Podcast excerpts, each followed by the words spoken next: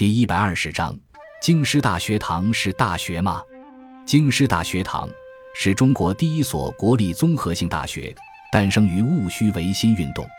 一八九八年六月十一日，光绪皇帝在《明定国师诏》中强调，京师大学堂为各行省之长，由应首先举办，驻军机大臣、总理各国事务大臣会同妥速议奏，以期人才辈出，共计时间。七月三日，光绪批准了由梁启超起草的《奏拟京师大学堂章程》，并且派人孙家鼐管理大学堂事务。原来的官书局和议书局均并入大学堂。根据章程，京师大学堂不仅是全国的最高学府，而且也是全国教育的最高行政管理机关，各省学堂都归大学堂管辖。九月二十六日，即戊戌政变后的第五天，慈禧太后颁布谕旨，以大学堂为培植人才之地，而准予继续兴办。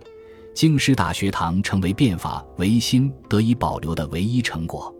年底，大学堂正式开课，有诗、书、艺、礼四堂和春秋二堂，教育内容并不具备维新的色彩。一九零零年，八国联军入侵北京，京师大学堂遭到破坏，暂时停办。一九零二年，大学堂恢复，进行革新，设预备科、大学专门分科和大学院三级。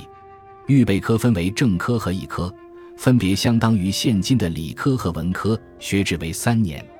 毕业后可升入大学专门分科，并给予举人出身资格。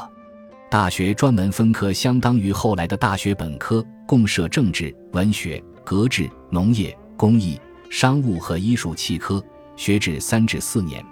毕业后可升入大学院，相当于后来的研究生院，深造并给予进士出身。大学堂另设速成科，分士学、师范两馆，学制三至四年，毕业后可任初级官吏或学堂教习。同年，京师同文馆并入京师大学堂。一九零三年，大学堂创办进士馆、医学馆和医学实业馆，并增设经济科。辛亥革命后，京师大学堂改名为北京大学。